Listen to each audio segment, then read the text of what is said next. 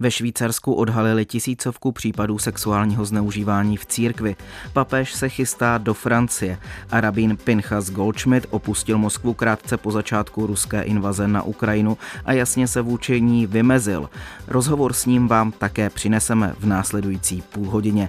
Ze studia Českého rozhlasu Plus vám dobrý poslech přeje Adam Šindelář. Vertikála.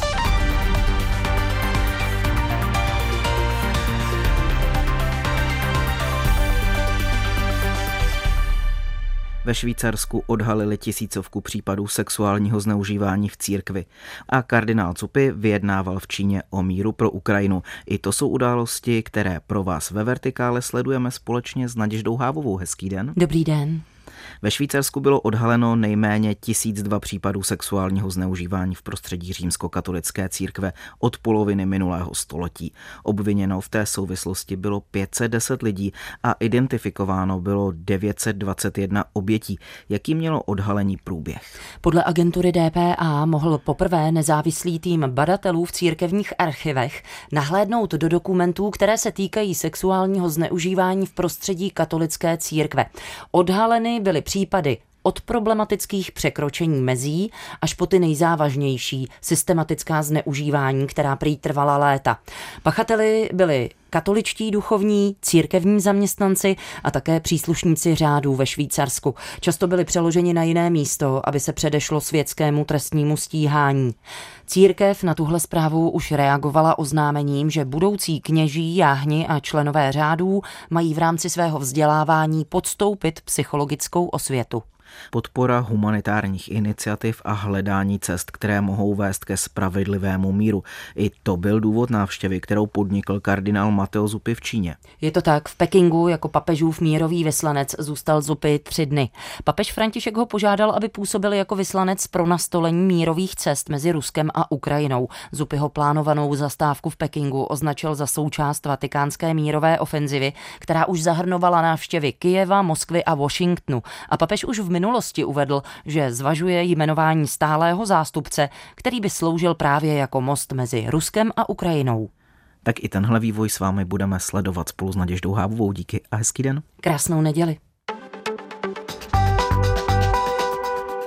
Už v pátek papež František zavítá do oblasti Středomoří, respektive do francouzského Marseille. Zúčastní se tam závěru festivalu Středomořská setkání. Jaké jsou přípravy na jeho návštěvu, to je téma pro naši spolupracovnici ve Francii Marie Sikorovou. Dobrý den. Dobrý den. Nutné hned na začátku zmínit je to, že papež František se už v srpnu vyslovil tak, že se nejedná o oficiální státní návštěvu Francie. Sám totiž řekl, že nejede do Francie, ale do Marseille. Jeho návštěva této středomořské metropole je záměrná a to hlavně kvůli tématu. To, co papeže v poslední době velmi trápí a je právě spojené s teritoriem středozemního moře, tak tím je migrace. Sám to řekl v mnoha vyjádřeních, že je znepokojený znepokojen situací, která se děje, jak je zacházeno s lidmi, kteří migrují, ať už legálně, tak zejména s těmi, kdo přeplouvají moře ilegálně. Středozemní moře se podle jeho slov stalo hřbitovem, i když ten největší hřbitov musíme hledat už v severní Africe. Papež zvolil město Marseille i jako jisté politické vyjádření. Právě město je skutečnou křižovatkou kultur, civilizací i náboženství, takže je to příhodná cesta právě do tohoto tohoto města. Jinak papež František chce samozřejmě rozebírat i další témata, kromě migrace je to zásadní téma a tím je otázka ekologie. Ve stejné době bude v Marseille na programu i festival takzvaná středomořská setkání. Je to schoda okolností nebo záměr? Rozhodně se nejedná o náhodu. Středomořský festival je setkání, které je v Marseille od 16. do 24. září, takže papežova návštěva je skutečně, řekněme, součástí této akce. Festival si dává za cíl združit všechny země, které se týkají Středomoří, ať už ty africké země Balkánu nebo Blízkého východu, včetně oblasti Černého moře. A zásadní je, že je otevřená všem náboženstvím. Jedná se se tak o setkání, které má združovat, propojovat vazby v tomto teritoriu. Festivalu se zúčastní na pozvánku na 120 mladých lidí a 30 katolických biskupů ze všech zemí Středomoří. Setkání si dává za cíl propojit země, diskutovat o tomto prostoru a o budoucnosti a to hlavně s přihlédnutím k ekologii a podpoře lidských práv. Tématem pak samozřejmě bude i migrace lidí právě v tomto prostoru. Papeže Františka v Marseji přivítá sám prezident Macron, jak jeho návštěvu přijímají politické špičky. Je to velká slavnostní událost pro Francii. Prezident Emmanuel Macron se s papežem Františkem sejde v sobotu odpoledne před mší na velodromu. Návštěva Marseille je pro zemi velmi symbolická. Je totiž zásadní, že papež František nepřijíždí do Paříže, ale do druhého největšího města, do Marseille. Navíc do města s dost, řekněme, tradiční a specifickou náturou. V této době je město spojováno spíš s nepokoji, problémy některých vyčleněných čtvrtí, hlavně těch na severu města, střelbou, násilím, vyřizováním účtů, obchodu s narkotiky. Je to ale také hlavní město Středomoří ve Francii s bohatou historií, kde najdeme velkou křižovatku civilizací a náboženství, hlavně tedy katolíků a muslimů. To všechno dělá z návštěvy papeže právě v Marseille ještě větší symbol. Papež František, jak známo, totiž často vyhledává spíš eh, místa, která jsou, řekněme, okrajová na okraji zájmu. Vždyť i samotné město Marseille naposledy hlava Vatikánu navštívila v 16. století.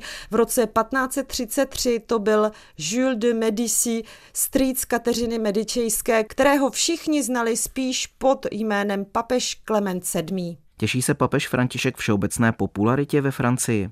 Ano, skutečně ohromné je velmi respektovanou osobností pro svoji humanitu, otevřenost ducha, pokrokovost v otázkách tolerance i práva menšin. Velký respekt má i u jiných náboženských představitelů. Tak se vyjádřil i třeba imám Hasan Šalgumi. O popularitě papeže Františka svědčí právě i to, jak rychle byly rezervovány místenky na velodrom. Na druhou stranu se ozývají i hlasy nechápající jeho záměr navštívit jen město Marseille a ne Paříž. Papež to vysvětluje tak, že je potřeba se nejprve věnovat těm menším a až na konci pontifikátu učiní státnické návštěvy.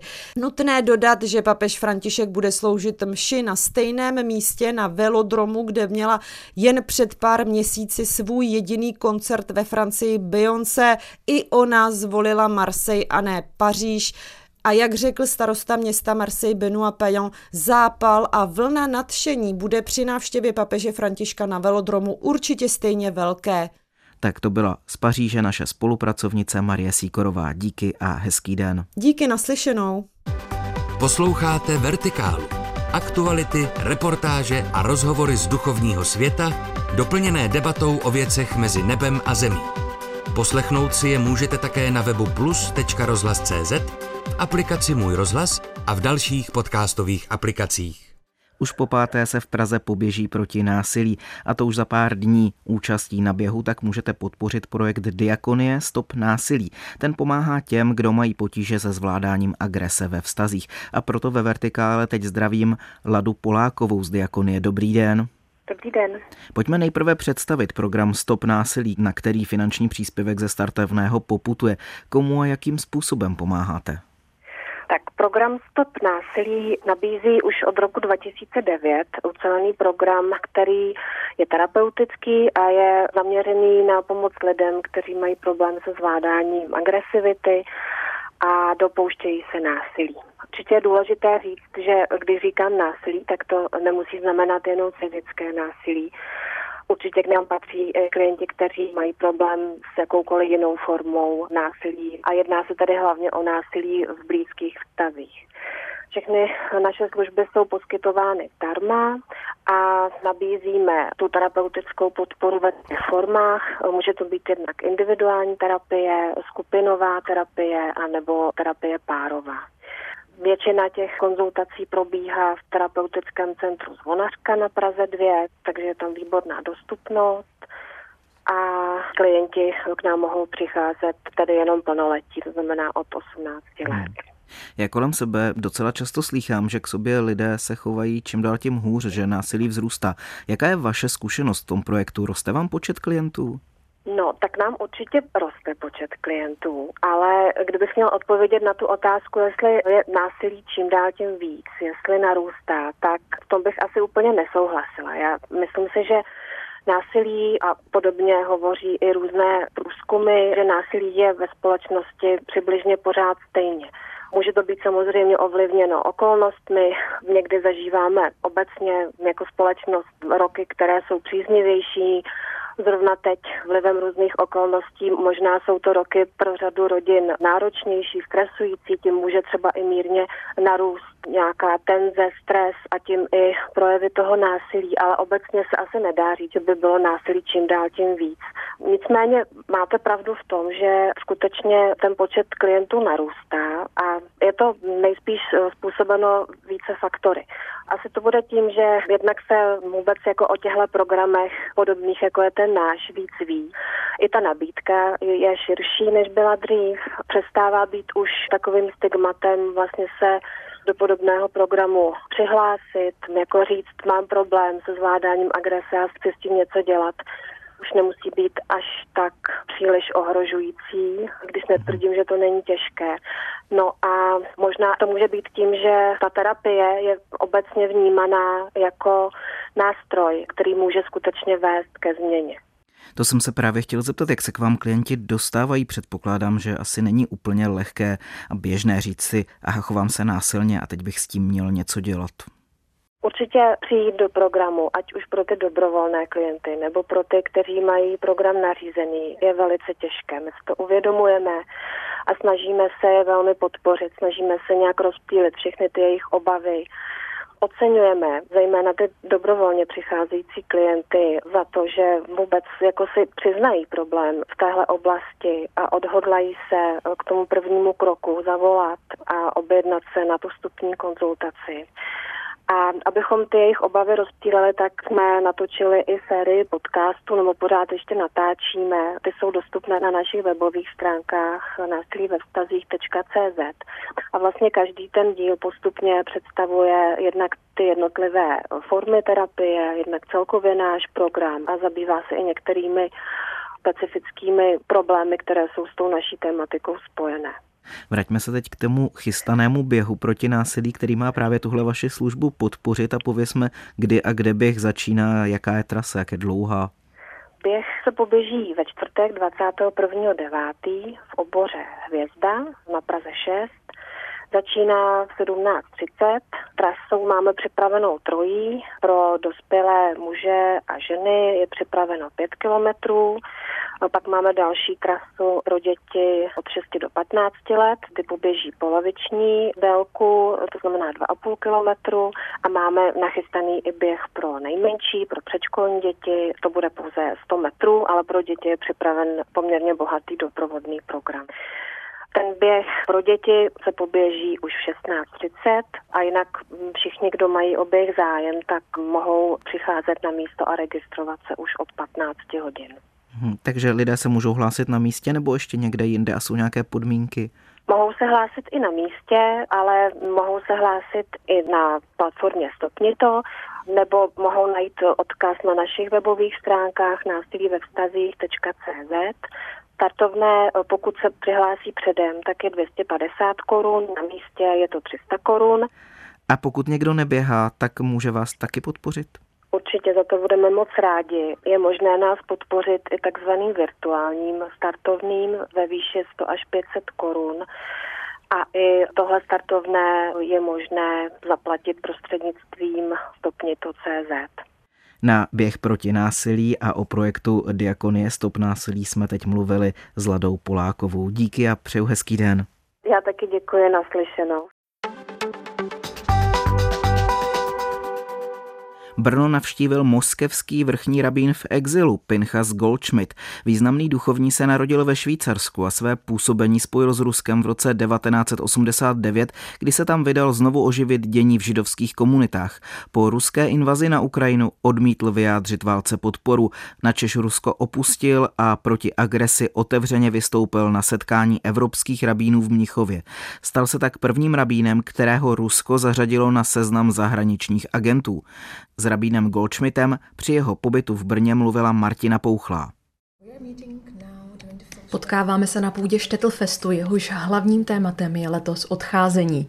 Zkoumá momenty, ve kterých se lidé rozhodují, kdy je čas zvednout se a jít a utéct. Takové momenty jste nepochybně zažil ve svém životě i vy. Naposledy těsně po ruské invazi na Ukrajinu. Jak jste je vnímal? I arrived in the Soviet Union do Sovětského svazu jsem přijel v roce 1989. Uh, Když jsem přijel, spousta mých studentů a členů komunity se vydávalo opačným směrem. Říkali mi, my se pokoušíme odjet a ty přijíždíš. Život je ale vždycky o změnách a o tranzicích. Když se podíváme na židovskou historii a na její počátek, máme tu Abraháma. V knize Genesis Bible začíná příběh Abraháma tím, že mu Bůh říká – Opust místo, kde jsi, domovinu, kde ses narodil, svou mateřskou zemi. Myslím, že v židovské tradici je idea toho, že musíme odejít, že nemůžeme zůstat na jednom místě, protože se mění situace, stále se opakujícím tématem.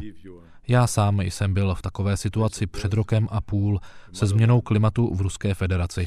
Po začátku otevřené války Ruska s Ukrajinou jsem cítil, že přišel čas odejít a odešel jsem.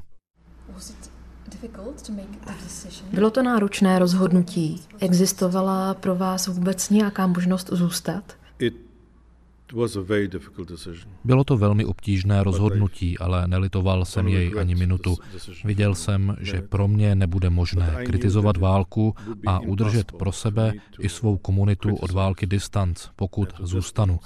Mohl jsem buď zůstat a mlčet, nebo se ozvat a odejít. V izraelském tisku jste se nechal slyšet, že se nepovažujete za rabína v exilu, ale za rabína, který nežije v rámci své komunity. Jak jste to myslel? Měl jsem na mysli, že velká část komunity také z Ruska za poslední rok a půl odešla. Podle informací, co máme, okolo 100 tisíců potomků židů po začátku války odešlo 70 tisíc do Izraele 20 tisíc do Dubaje a 10 tisíc pak jinam. Takže to už není ta samá komunita, když 35% také odešlo. V jak těsném kontaktu jste s takto roztříštěnou komunitou? Jsem v kontaktu s našimi komunitami po celém světě.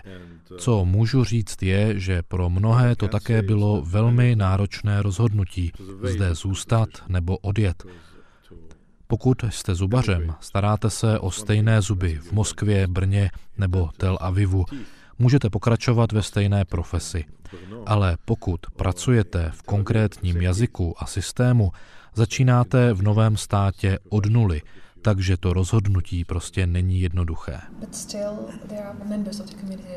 Nicméně velký počet potomků židů v Rusku stále zůstává. Z jakých důvodů? Vy sám jste veřejně doporučil, aby židé Ruskou federaci opustili. Je to individuální pro každého. Někteří prostě nemůžou tak jednoduše odejít. Staří lidé, ti, co pečují o své příbuzné, studenti, kteří nedokončili školu, je to spousta jednotlivých případů a někteří věří, že se jim podaří odejít později. Změnila nynější válka situaci židovské komunity v Rusku? Země se změnila.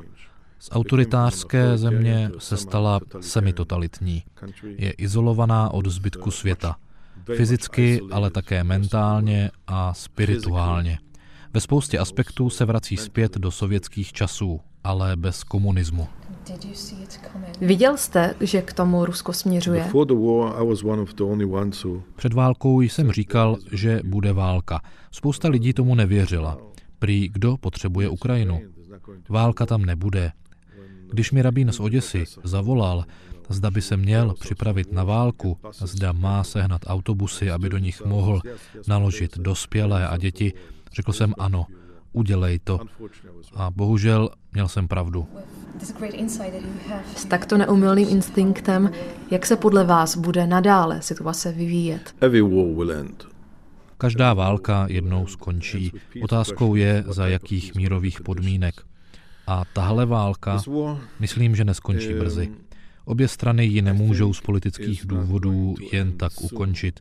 Během každé války lze vidět pokroky na straně válečných technologií. Něco, co se v předchozích válkách neobjevovalo. Byly to tanky, posléze letadla, dnes jsou to drony.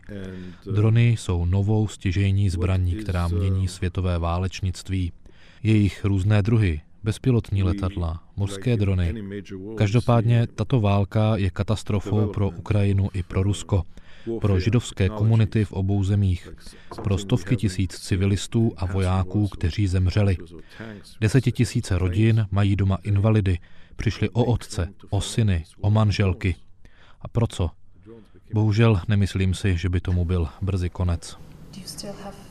Nestrácíte přesto stále naději, že se vrátíte? Doufám, že to jednoho dne bude možné. Na festivalu jste řečníkem mimo jiné v debatě o roli náboženství ve válce. Dá se o tom jistě mluvit dlouho, ale můžete nastínit hlavní body toho, jak tuto roli vnímáte vy osobně?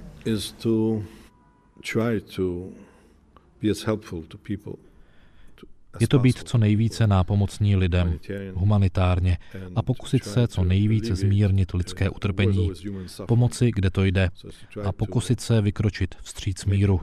To od nás Bůh očekává. Mají na to náboženské organizace ty správné nástroje? Na to na pomoci míru? Um, Myslím, že náboženští lídři mají velkou moc. I přesto, že žijeme v sekulární společnosti a kdyby se sjednotili, měli by onu moc ještě větší. Bohužel moc hlasů od náboženských lídrů pro mír tentokrát neslyšíme.